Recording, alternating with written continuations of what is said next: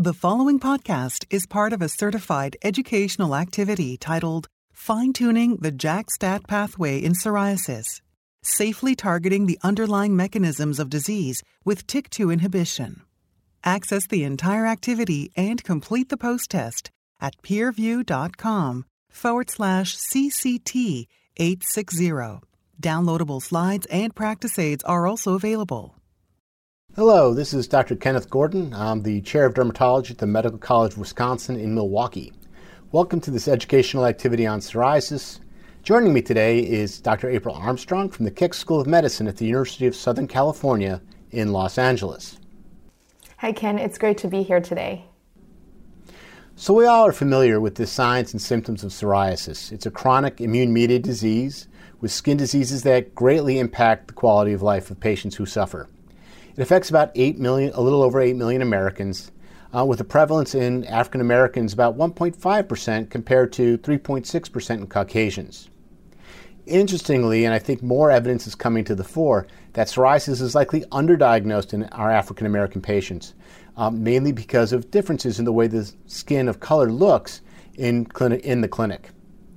Patients with moderate to severe psoriasis experience a greater negative impact on their quality of life than people with minimal disease, but I have to say that in my experience, and I'm sure with Dr. Armstrong's as well, that patients with even limited disease can have major impacts on their day to day lives. Patches of psoriasis present as well demarcated red scaly plaques uh, that can be anywhere in the body, but that will vary based on the type of psoriasis present, places the psoriasis appears on the body, and the total volume of the psoriasis on a patient. We like to think of psoriasis as major subtypes. The first and by far the most common is chronic plaque psoriasis that you can see in the upper left hand corner of this figure. That's where you see the well demarcated red scaly plaques. Guttate psoriasis is usually viewed as small coin like lesions that can occur anywhere and all over the body. Oftentimes they'll occur in crops that happen after an infection, for example.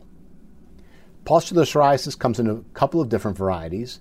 The most common that we see is palmar-plantar pustular disease, where you have pustules with or without plaque psoriasis on the palms and soles. But you can also get eruptive or major areas of pustular psoriasis that show up as sterile plaques, uh, sterile pustules on erythematous bases, and that can be anywhere on the body. And finally, erythrodermic psoriasis, which is defined as greater than 80% of the body's surface area involved.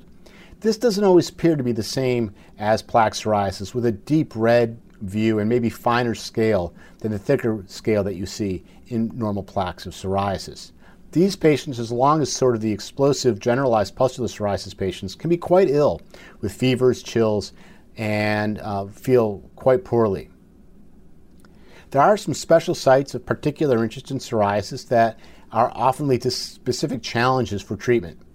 One of those is inverse psoriasis, psoriasis in areas that include the inguinal areas, the perineal, the genital areas, and some people even include the face as places where we view as inverse psoriasis. These are characteristically well demarcated, but the scale and the nature of the scale is a little different, with a smooth, shiny plaques as opposed to the thick uh, white scale that we see with psoriasis. Oftentimes, this is misdiagnosed as intertriginous uh, fungal or bacterial infections, or even eczematous or contact dermatitis. Sometimes these can be complicated by excess uh, yeast agents, for example, but we have to always keep in mind the underlying pathophysiology is still psoriasis.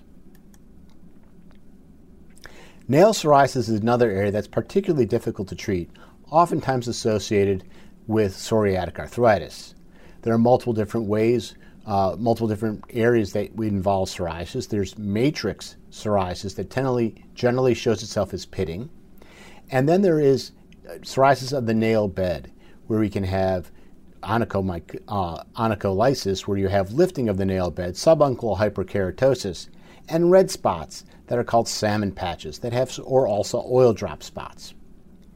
All of this can lead to nail thickening, crusting under the nail, nail plate crumbling, and dystrophy that can be incredibly disabling and uh, distressing to patients with nail psoriasis. Palmar-plantar psoriasis is a particular challenge without great therapy to date. It involves the palmar, palms and soles with erythematous hyperkeratotic plaques that might resemble plaque psoriasis, but can also have other elements that are very, very difficult. Fissures are often painful and quite disabling. And when you think about walking on fissures of psoriasis, it can be very difficult and have major impact on work. Concomitant nail psoriasis is common. And it's controversial if palmar-plantar pustulosis is a part of the psoriatic pathway or distinct, but it can occur with psoriasis, and plaques of psoriasis on the palms and soles can also present with pustules. So sometimes it's very difficult to make these distinctions in clinical practice. The most common lesions of, of places, locations of lesions with psoriasis um, varies and has been described in many different ways. The scalp and the elbows and the legs, the knees particularly, have been generally considered to be of particular import. But, for example, genital psoriasis is probably highly underdiagnosed. A, because physicians don't like looking in those areas in the common practice, and B, patients don't like showing it to physicians. And so, probably general psoriasis is significantly underdiagnosed. I would say in my practice, palmar plantar psoriasis is becoming more and more significant day to day in how we treat psoriasis, in, in looking at psoriasis. And when we look at patients who are overweight or have significant skin folds, we tend to see more inverse psoriasis, probably because of irritation in the skin and the Koebner phenomena causing um, increased areas of inverse psoriasis in areas where there is rubbing of the skin and chronic trauma. But it's always important to remember that psoriasis not only impacts the skin, it affects the entire patient. And there are multiple comorbid conditions that can be associated with psoriasis. The one that I worry about most actually is depression, where people with psoriasis have been having to have clinically significant depression. Many people believe this is, is related to the psoriasis itself, just the presence of psoriasis on the skin. But there's an increasing body of information that looks at the inflammation from psoriasis and whether that has a direct effect on mood uh, through impact on brain functions. Psoriatic arthritis is the comorbid disease that we think of most commonly, with about 20% uh, to 30% of patients having psoriatic arthritis in those that have plaque psoriasis. Not always related to the severity of psoriasis. You can have people with mild psoriasis and have very, very significant psoriatic arthritis. Additionally, Crohn's disease and inflammatory bowel disease share some of the genetic makeup of, of psoriasis, and so that coexists very frequently. And what gets the most publicity, probably most recently, is cardiovascular disease, along with metabolic syndrome and diabetes, all of which are associated with psoriasis, particularly in patients with more extensive presentations of psoriasis. So there are many unmet needs still in psoriasis obviously, for those of us who've been working on this for the last number of decades, there's been a huge shift in the way we manage psoriasis. The advent of biologics, with anti TNFs first, and then the anti IL 23 and 17 blockers, have shown excellent safety and efficacy in the treatment of chronic plaque psoriasis.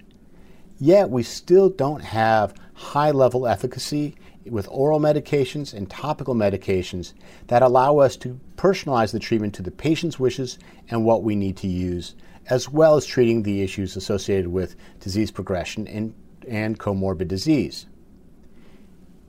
The idea that we have an understanding of the pathophysiolo- pathophysiologic pathways in psoriasis, which have led us to biologic development, also can lead us to more effective oral medications for the treatment of psoriasis.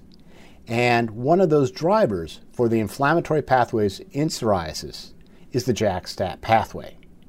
And for a greater description of that, I'm going to leave you to my colleague, Dr. Armstrong.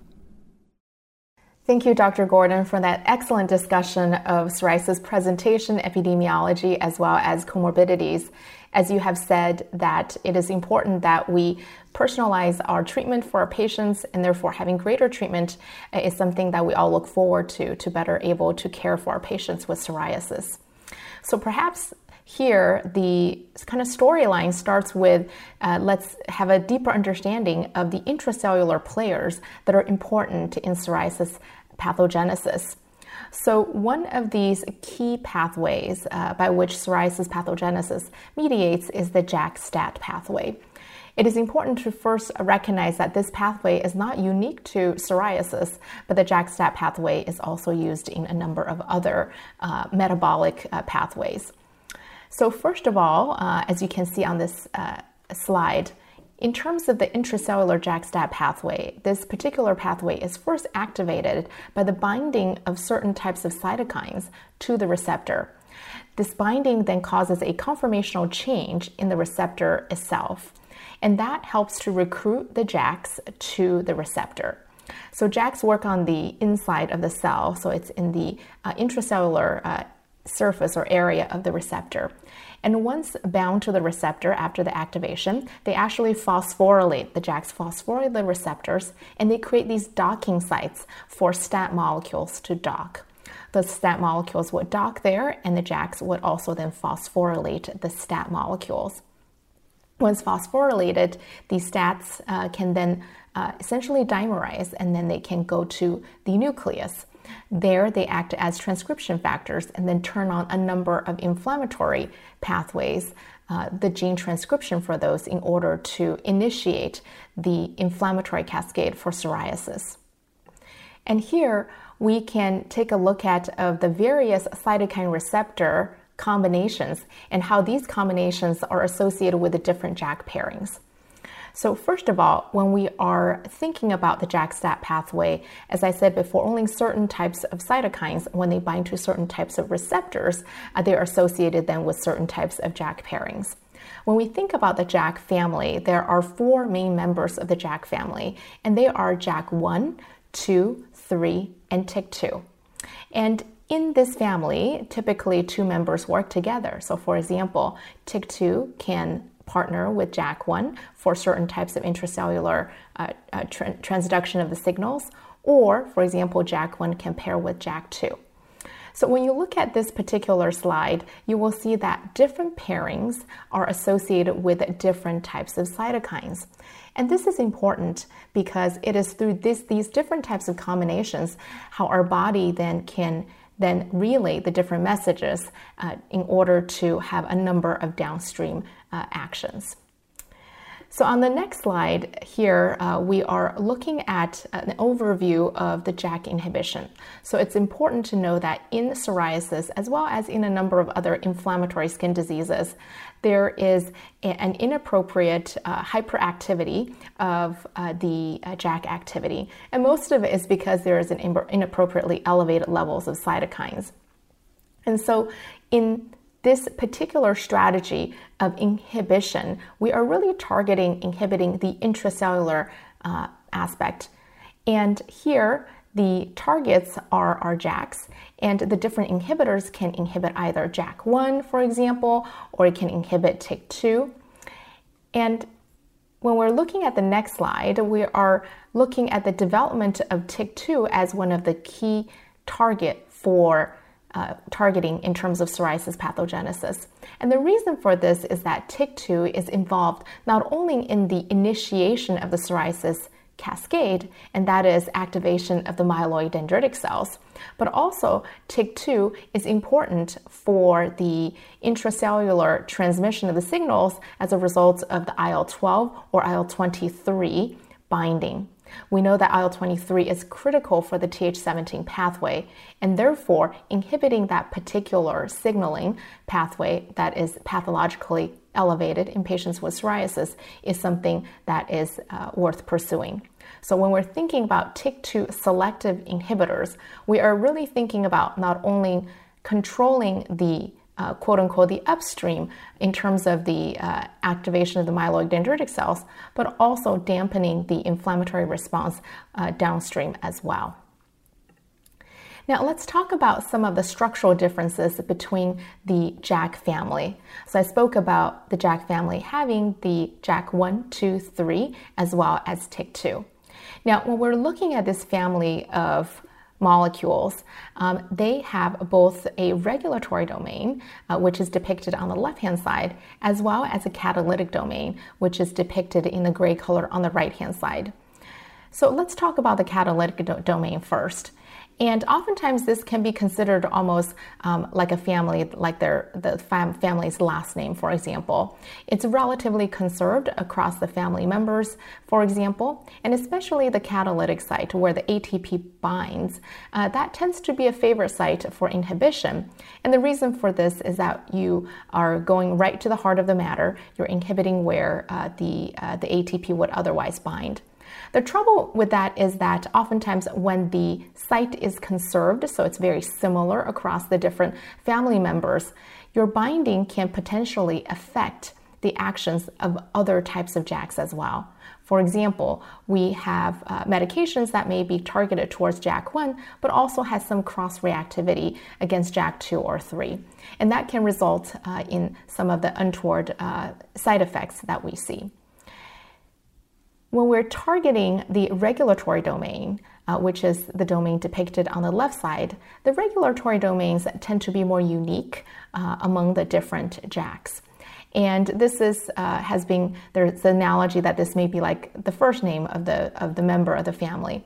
And because this is more unique, when you are targeting the regulatory domain, you uh, it essentially causes a conformational shift uh, in the uh, catalytic domain. So even though you're not binding to the catalytic domain directly, the inhibitor can bind, for example, to the regulatory domain on the left hand side in the case of TYK2 into this uh, pink area, that will cause a conformational change on the right hand side, the catalytic domain, and therefore exert its therapeutic effect. So, what are the key advantages of this particular type of inhibition, where you're inhibiting the regulatory domain and having that lead to a, lead to a conformational change. This is considered what's considered allosteric inhibition. And the key advantages is that it's highly specific. Um, the inhibitor, therefore, is very specific for TYK2 and, uh, and uh, does not tend to bind the other family members uh, of the JAK family. And uh, in addition to that, uh, we see a modulation of the activity instead of complete elimination of, the, of a particular kinase activity. And this is important because we have these kinases for other normal functions uh, in the body as well. And how do we know that TYK2 allosteric inhibition uh, can be quite specific? Well, we have a molecule uh, as a field that was developed called deucravacitinib. And deucravacitinib targets specifically uh, TYK2, and it's a TYK2 inhibitor.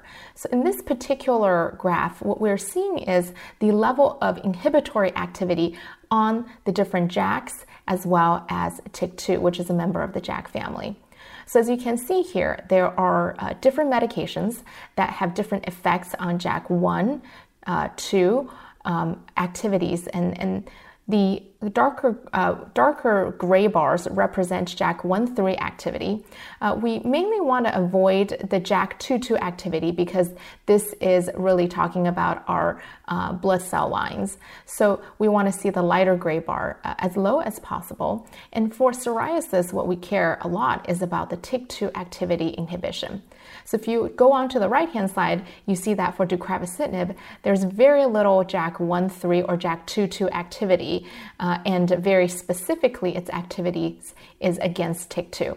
So this really speaks to the specificity of this particular inhibition.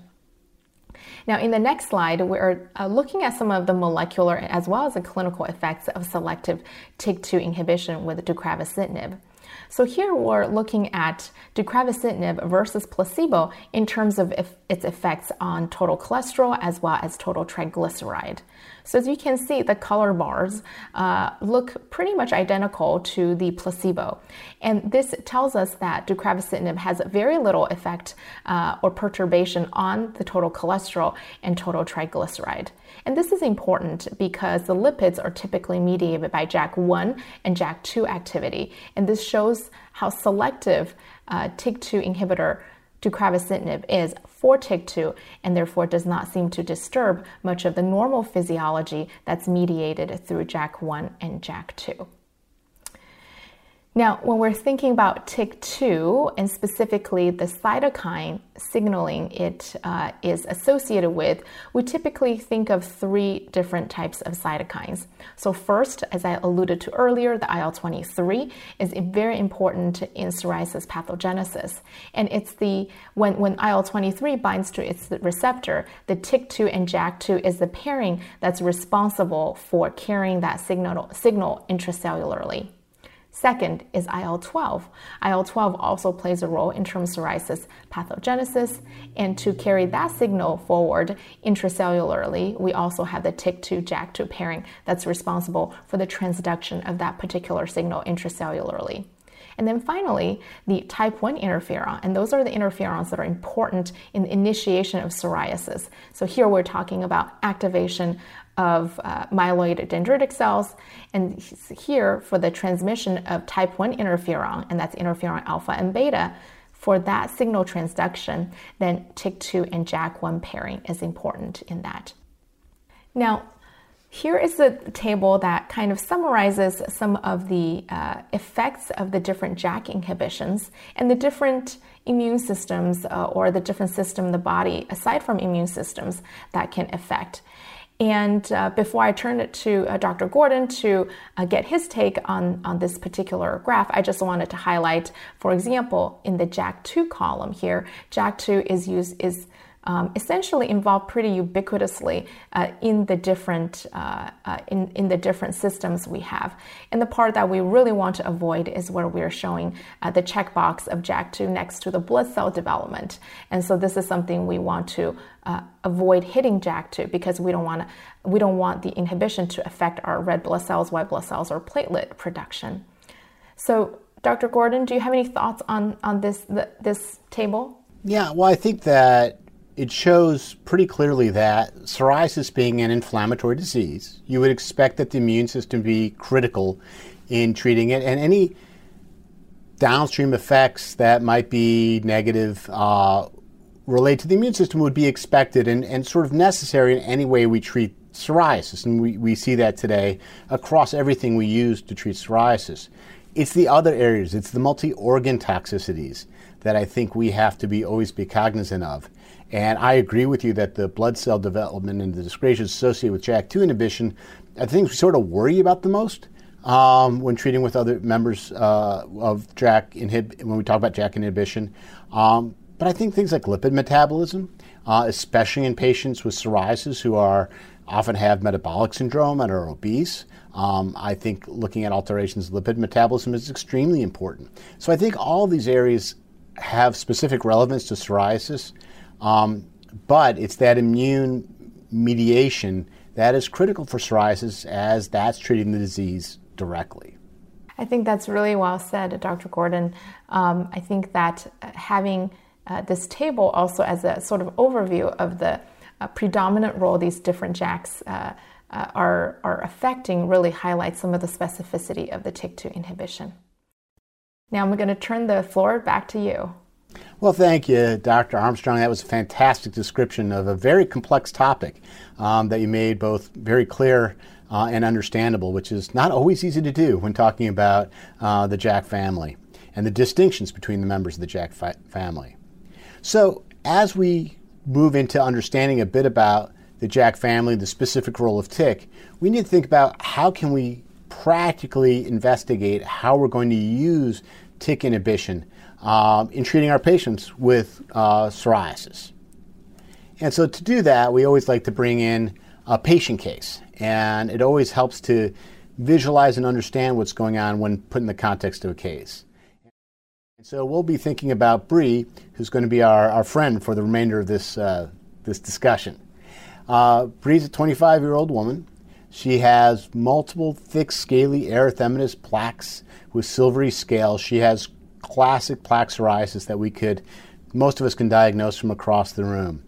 She's had rashes in the past, but nothing like she's seeing right now. And so the first thing we have to think about when we see a patient like Bree is to say, what's the impact of the disease on this young woman? Now, classically, psoriasis has been thought of as mild, moderate, and severe, And we look at those in the context of body surface area, with severe disease being greater than 10% body surface area, and not thinking so much of the impact of lesser body surface areas of involvement or in special areas. So, in particular, I think 10% is an important number to keep in mind because that's really what's been shown to be associated with things like cardiovascular comorbidities. But I think it underestimates the real role psoriasis can have and the impact psoriasis can have even at lesser body surface areas. So, the International Psoriasis Council uh, did a Delphi consensus or, uh, plan, which is just a way to get expert opinion to say what does moderate and severe and mild psoriasis really mean. And it came up with this uh, perspective that psoriasis patients should be classified as either candidates for topical therapy or candidates for systemic therapy. The latter are patients who meet at least one of the following criteria a body surface area over greater than 10%, and that's basically because patients with uh, psoriasis over 10% by, uh, the efficacy of topicals goes way down. I think a lot of that is because of adherence to treatment disease involving special areas that might be very, very difficult to treat topically. And then finally, finally, failure of topical therapy. And that failure can be for any number of reasons. But the fact is, even people with less body surface area involved can have a major impact and will on their lives and will all deserve to have treatment even if topical therapy isn't working for them. So it's always good to have some kind of sense of when you see a patient, when you're in front of the patient, what are you thinking about uh, when you see them? And this is what I do, and I go through with the residents in my program all the time. So the patient has psoriasis. We make that diagnosis from across the room most of the time. Sometimes it's a little tougher, but usually we can make that diagnosis. Um, as my residents say, that sometimes the only diagnosis I'm capable of making. Um, and then you go and say differentiate between people who have limited disease or disease that's amenable to topical therapy or those people who need more aggressive treatment, who need systemic therapy. And then we fall into those different categories that the International Psoriasis Council um, discussed. When that's the first thought process that goes into mind when I'm talking to a patient with psoriasis. I don't know how you think about that, Dr. Armstrong, when you're seeing a patient. Yes, um, I agree with you, Ken. I think that for me, um, probably the first thing is thinking about the uh, whether there's joint involvement is very important to me. Um, so if they have signs and symptoms of psoriatic arthritis, then I may reach for a systemic therapy, um, even if they have little body surface area. And then I would go with the IPC, the new definition, uh, with regards to the uh, consideration of if they didn't have joint disease, then I would go with IPC's consideration of um, of candidates who would be suitable for systemic therapy, as you have discussed earlier, and use that as a guidance for for selecting uh, a systemic therapy. Yeah, I agree totally, and and I think this is the single greatest, along with psoriatic arthritis, as you mentioned, greatest um, decision that impacts sort of the direction of the visit when we're seeing patients and how we present different medications to patients um, as we um, try to uh, present things so they can make decisions for themselves as to what's the best treatment path for them. So going back to Bree, um, so Bree has plaques over her elbows, thighs, her scalp, uh, and some on her trunk, uh, which leaves about 15% body surface area involved. If you're a physician, we always think about the palm being approximately 1% of the body surface area. It's pretty rough estimate, but it's helpful. And so she'll have about 15%. So this is something where um, she has pretty significant disease 15%, 15 palms of psoriasis on the body is uh, quite a bit. And so she is treatment naive. That means she hasn't gotten therapy before systemically, um, but it is really having an impact on her quality of life. She's a young woman um, going out into the world, and it's having major impact on her day to day uh, thoughts and, and about herself and about her, her ability to do her activities of daily living, um, both from a physical and emotional sense. And so we uh, need to go and we need to choose a systemic therapy based on both the IPC uh, definitions, but also based on the impact the disease is having on Bree. And then we go to the factors that uh, we use when selecting a therapy. And I think I want to start right at the top we look at skin efficacy as a significant issue. And, and part of that is if you think about efficacy being what's the likelihood a given treatment is going to work for the patient. It's not, you know, overlooking at populations and the number needed to treat, but in that given patient in front of us, what is the likelihood that's going to work? And that's where we talk about PASI 75, meaning that there's a percentage of patients who will reach a PASI 75. What's the predictive value? The same thing can be said for efficacy in psoriatic arthritis. In that patient who has psoriatic arthritis, what's the likelihood of this drug working for them? Safety obviously is always a major uh, factor in making decisions.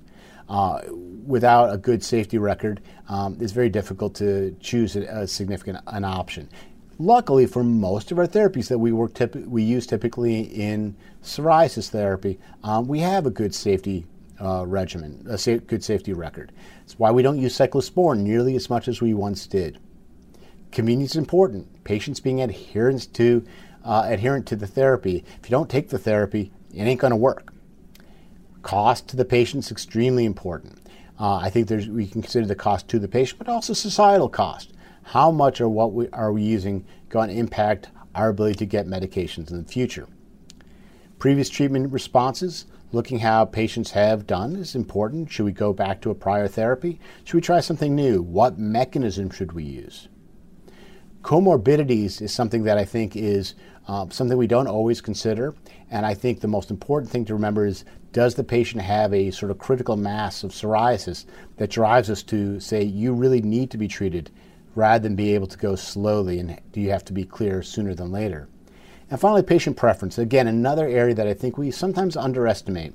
I was at a meeting recently where a very, very uh, well known and very, very smart colleague said that she really tries to help patients along in making decisions and presents things that she thinks are best for the patient. I try to take the um, different tact to say, let me put everything out there and get the patient preference. Uh, because sometimes what the patient, if the patient feels that they have an element of um, decision making in the process, they're more likely to be adherent with the therapy over time. Dr. Armstrong, what do you think are the areas that you emphasize when having a visit with the patient within this, this model? Yeah, I think for me, um, one of the key things uh, uh, is uh, safety for, for our patients. I think our patients' uh, risk tolerance uh, may be different from my risk tolerance. And I think it's very important that we have a common understanding of, of that mutually. Uh, because if one of us, uh, if we're, we're off kilter or if we're not aligned, then I know the patient is not going to continue his or her medication in the future. So I think discussion of safety is very important. And then um, we do have a lot of options in terms of efficacious therapies for our patients, especially in the biologic realm. Um, and for me, conveying that information uh, to the patient so that they understand what the likelihood of their um, success with the with the therapy uh, is is another aspect that I focused on. Great, thank you. I think these are all really important considerations. The other issues associated with um, psoriasis and how we choose therapy is based on the areas that are involved, especially when we start using topical therapies or even targeted phototherapy. Now, when looking at local, localized psoriasis, we always have to think about what are the mainstays of therapy. And topical corticosteroids have been the mainstay for decades for our treatment. They're the most effective um, and also the most commonly used, and, and to be honest, least expensive in the United States. In the scalp, for example, um, using solutions uh, or lotions or foam vehicles um, can be very, very helpful.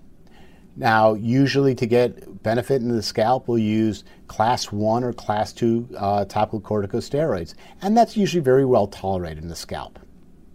Going down the body or extremities, um, using systemics, uh, using uh, topicals including uh, class one or class two topical corticosteroids is very helpful. Usually, you want to limit the length of time you use these medications. Uh, but you can use them in combination with other things like vitamin D analogs or vitamin A analogs that can be very helpful. Sometimes on the body, in particular, localized phototherapy can be helpful, or even generalized phototherapy that can be used as well, which is usually a little bit more um, available. Intertriginous psoriasis is a little more difficult. The skin's thinner, you have to be more careful about what you're using in those areas. So we use lower potency topical corticosteroids, vitamin D derivatives, or topical calcineurin inhibitors like tacrolimus or pimecrolimus, and always have some limitation on what we can use in those areas. Luckily, we might be getting some new topical therapies over the next uh, year or so that might be helpful in having sort of single agents that we can use for topical therapy. When it comes to systemic therapies, between biologics and small molecules, we have a plethora of options, as can be shown by the fact that, what, 80% of all TV commercials are now psoriasis commercials? Um, but that means that we have lots of agents, and it's a, it's a wonderful situation to be in. You have three basic classes of biologics you have anti TNFs, anti IL 17s, and anti IL 23s, and I tend to think of these as classes, not always as individual drugs. They have different level of efficacy, with the TNFs being extremely effective for psoriatic arthritis and maybe slightly less effective for cutaneous psoriasis. The anti-IL 23 is having great impact on psoriasis, maybe potentially a little less on psoriatic arthritis. And the anti-IL 17 sort of hitting the sweet spot between the two um, in getting effect of both arthritis and psoriasis. As for oral medications, we have had less use of methotrexate and cyclosporin and acitretin over time. The oral medication that's used most frequently is apremilast, which is a phosphodiesterase 4 inhibitor, uh, and that is used very, very commonly uh, for psoriasis as well, but does have some limitations. The limitations of biologics um, are pretty evident. Um, some patients don't respond. Now, the efficacy is quite high, but there are still patients who don't respond. But some of those patients have cycled through biologics and have lost effect over time uh, because of immunogenicity or because um, they have just lost response related to some other reason for uh, breaking down antibody or eliminating the drug quicker. Uh, some patients uh, have problems with the medication being administered parenterally, either IV or, or more often subcutaneously. People don't always love taking shots. And then finally, there is treatment related expenses. Biologics, by and large, are extremely expensive. And even though there might be ways to get the medications to patients in the United States at a way that is at a slight discount, um, there's no such thing as free biologics. There's always an expense associated with them. So, TYK2 inhibitors um, are an area where we might actually have some ability to treat psoriasis and actually gained some responses to both psoriasis and psoriatic arthritis. So far, there have been three uh, medications that have been developed for psoriatic, for psoriasis and psoriatic arthritis by blocking TYK2.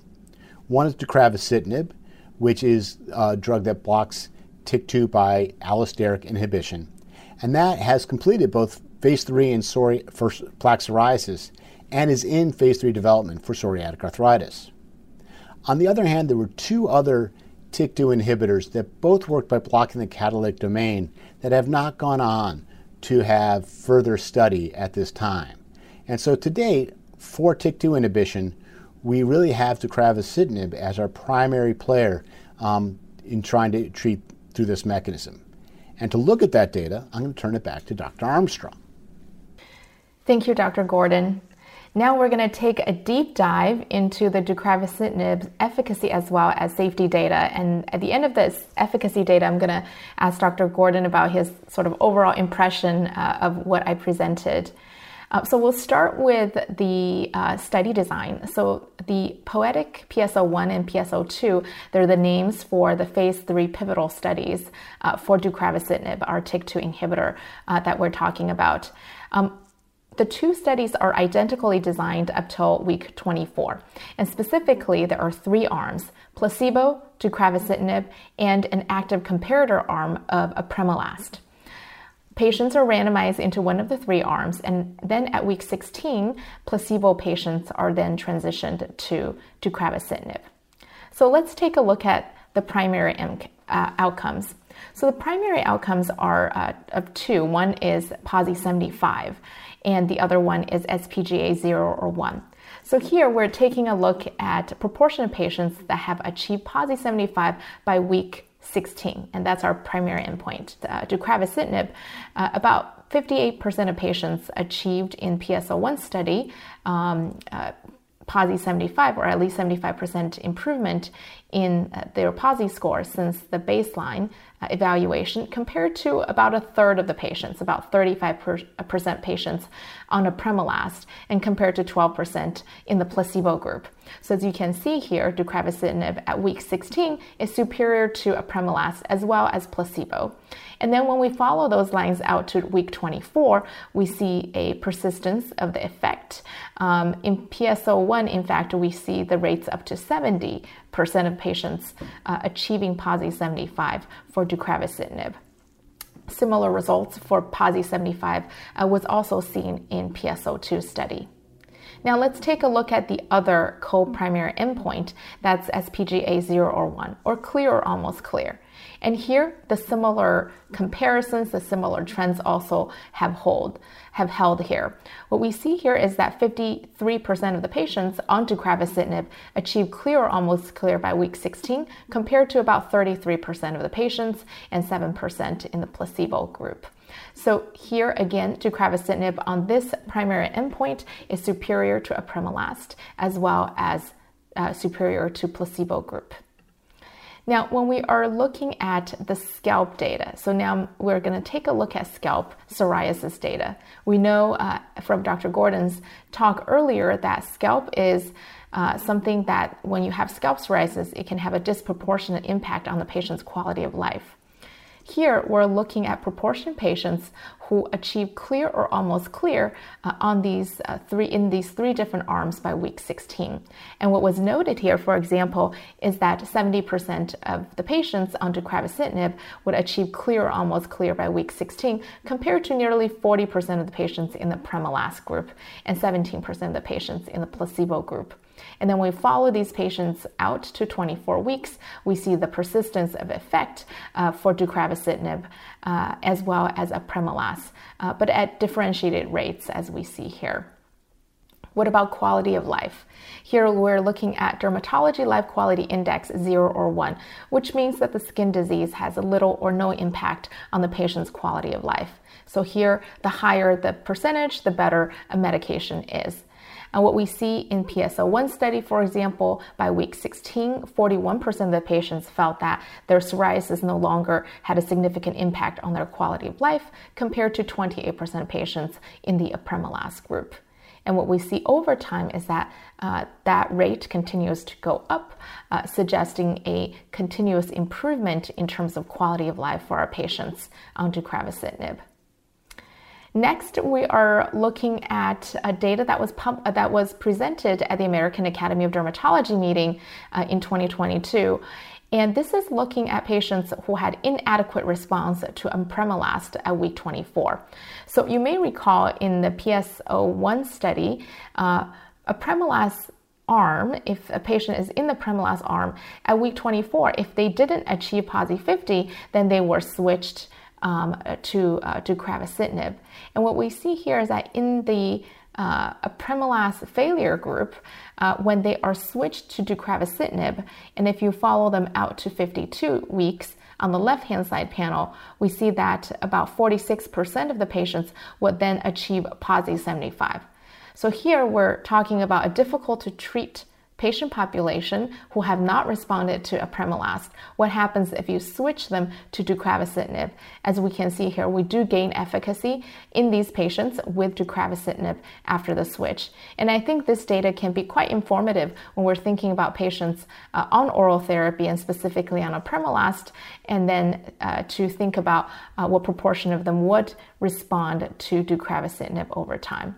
So the left hand side panel shows PASI 75, right hand side shows SPGA 0 or 1. As you can see here, we do see response for that clinical outcome as well.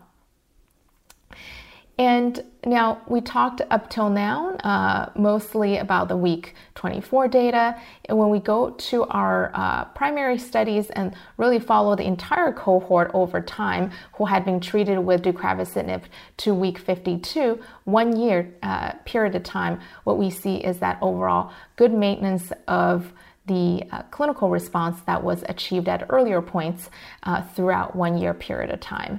And here on the left hand side, we see different lines representing PASI 75, 90, and 100, and on the right hand side showing uh, clear or almost clear, or uh, as well as a complete clearance on the right hand side.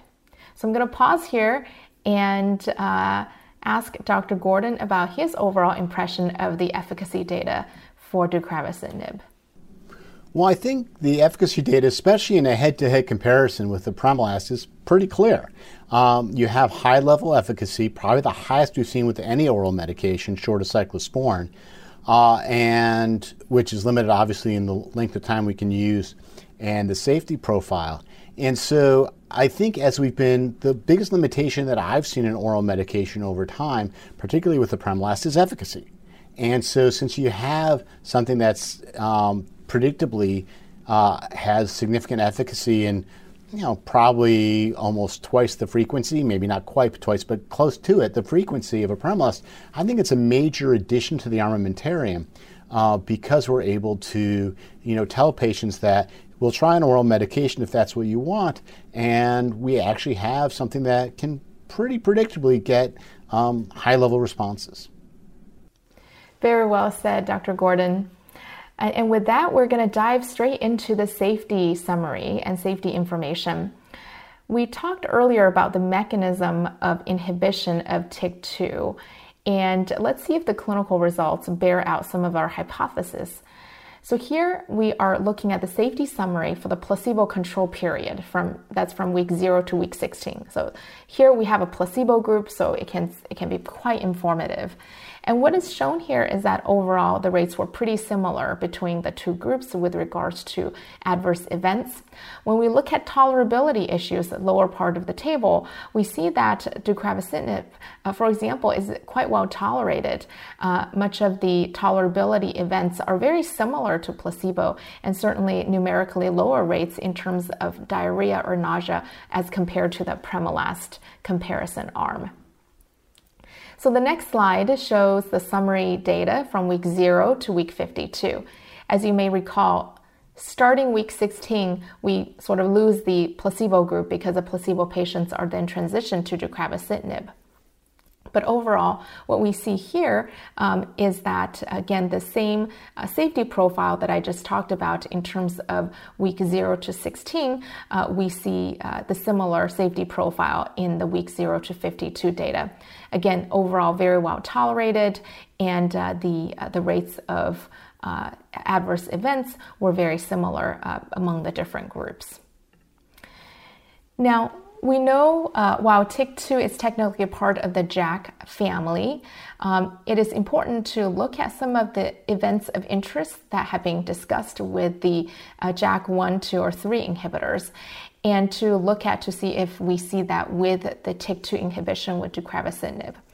Overall, what we see is that we do not see uh, a signal in terms of internal malignancy or skin cancer. And then also, we uh, do not see a signal in terms of serious uh, infections or, or MACE events, uh, major cardiovascular uh, events. And uh, of note, we do see a slightly increased herpes zoster um, infection rates. Most of those are localized and, uh, and did not uh, and resolved with treatment and didn't necessitate the discontinuation of deucravacitinib. We also see slight increase in some of the acne or folliculitis rates uh, with deucravacitinib. Uh, overall, again, uh, can be managed and uh, do not lead to the discontinuation of deucravacitinib. Uh, there were two cases of um, of uh, uh, VTE with the deucravacitinib arm. Uh, one was with a patient who had uh, a venous cannula, uh, essentially a peripheral IV line that was placed, and that IV line uh, was clogged. And then the other was in the patient who had a primary aortic dissection, was later on surgery found to have pulmonary embolism. However, that patient had recovered from these events and was continued uh, on deucravacitinib in the long-term extension study and is still uh, currently doing well. So overall, uh, no significantly increased uh, signal for VTE uh, from my perspective either. So next, uh, we are going to take a look at some of the labels. Uh, these are the package inserts for the approved JAK uh, inhibitors. Uh, and as you can see, when, when the uh, when the medication targets uh, 1, 2, or 3, uh, overall, what we see in terms of the package insert, there are different recommendations with regards to uh, initiation of medication or continuation of medication around some of the hematologic parameters or, uh, uh, or liver enzyme parameters or lipids.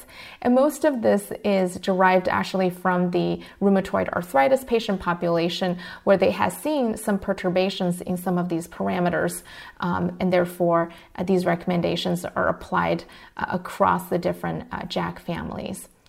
Let's take a look at with regards to the laboratory uh, data for deucravacitinib.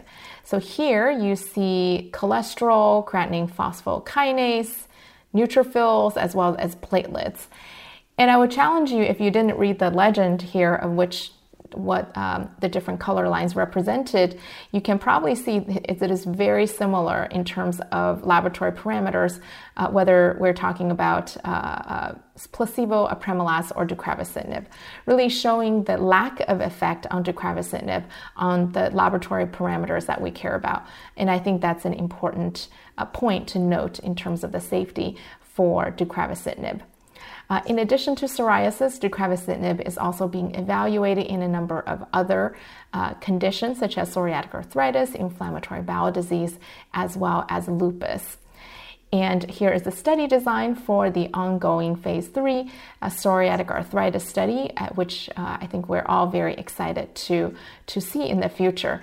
Uh, and the reason for that is that the phase two study, which is shown on the left hand side, um, have shown response of deucravacitinib in the joint signs as well as symptoms.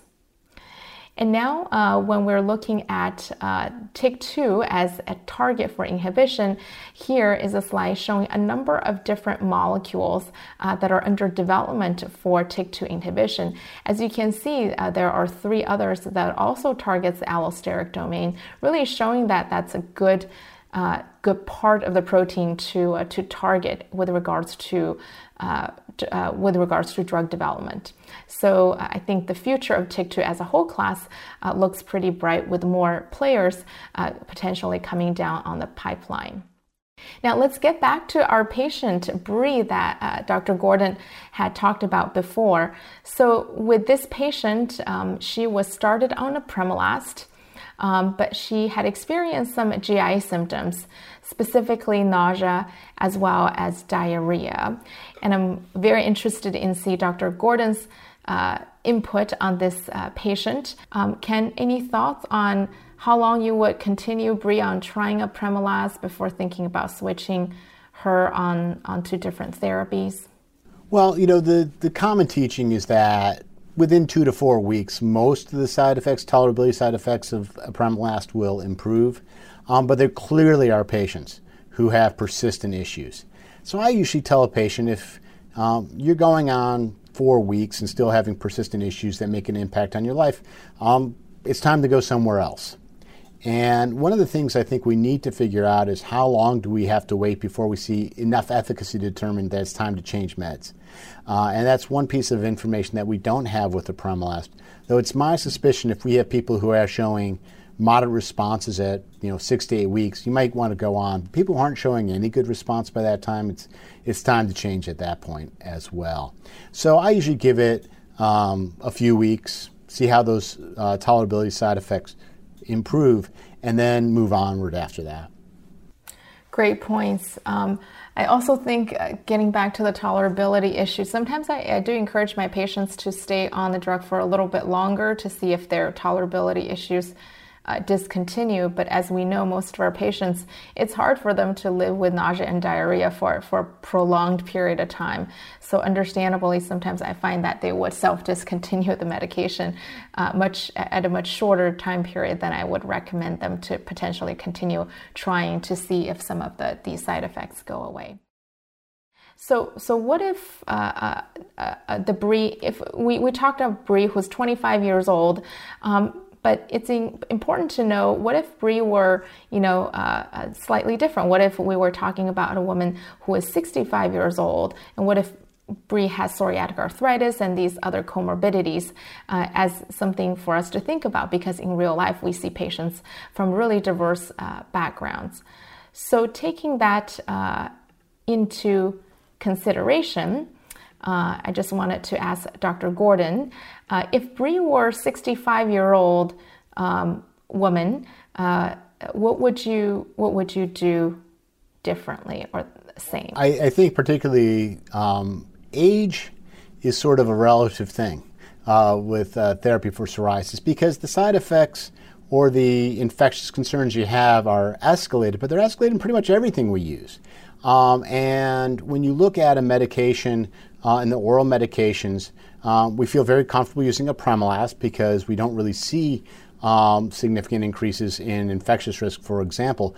But if you look at the head-to-head comparison between deucravacitinib and a apremilast, they seem to be about the same.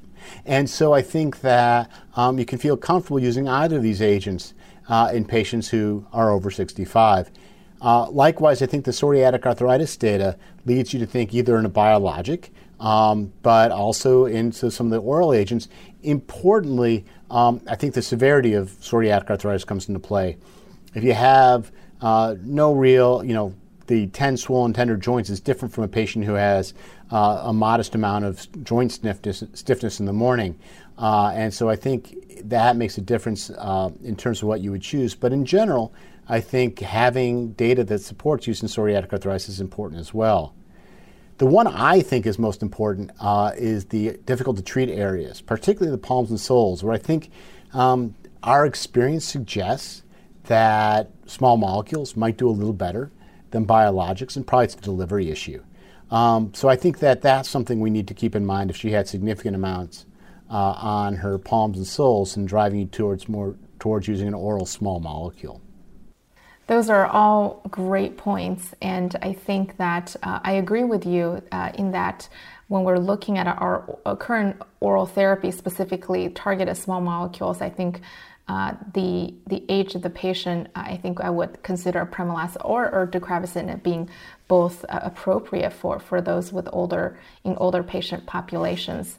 So I think I'm going to turn the floor back to you, Ken, um, on to really think about where TYK2 inhibitors uh, fit into our treatment algorithm. Well, thank you, uh, Dr. Armstrong. I appreciate and I appreciate that amazing presentation of a just tremendous amount of data.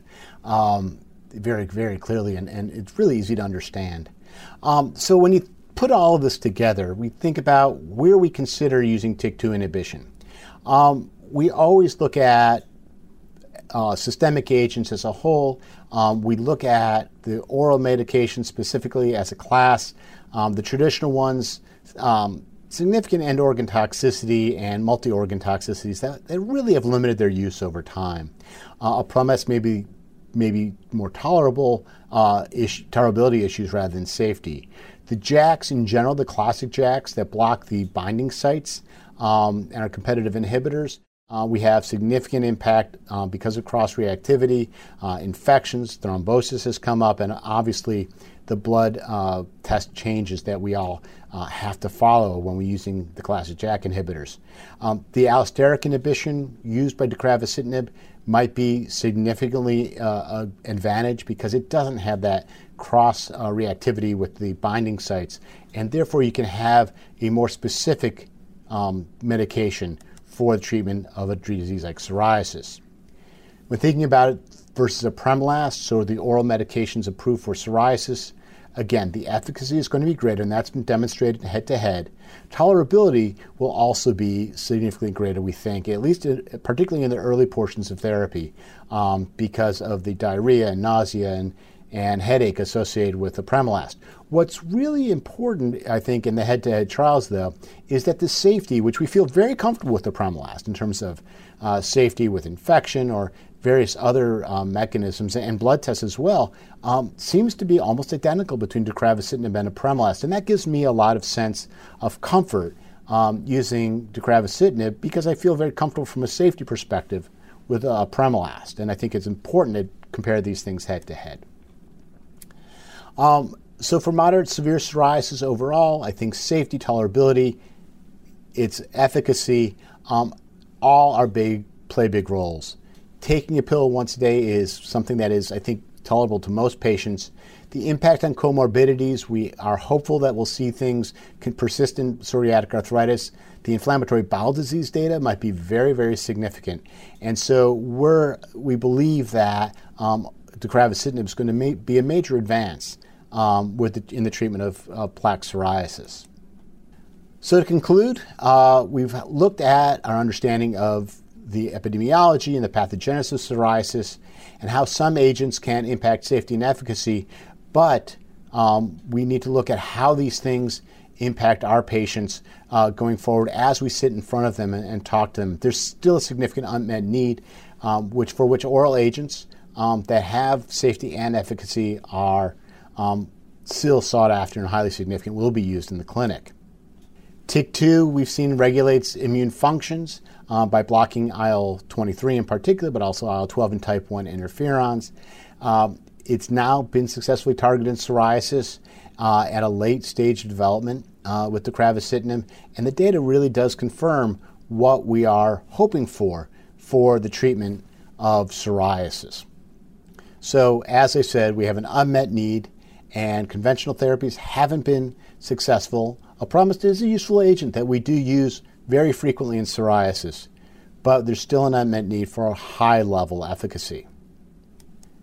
And so I'd like to thank Dr. Armstrong for all of her insightful comments in, in today's uh, seminar. Um, it's always a pleasure to have a chance to work with you, April, and I think uh, it's been great to have a chance to hear your perspective on um, on medications blocking TYK2 and its impact on psoriasis. Thank you, Kim, for, for a very stimulating and engaging conversation today. And uh, thank you very much. And I hope you've all enjoyed our seminar on uh, the impact of TYK2 in the treatment of psoriasis.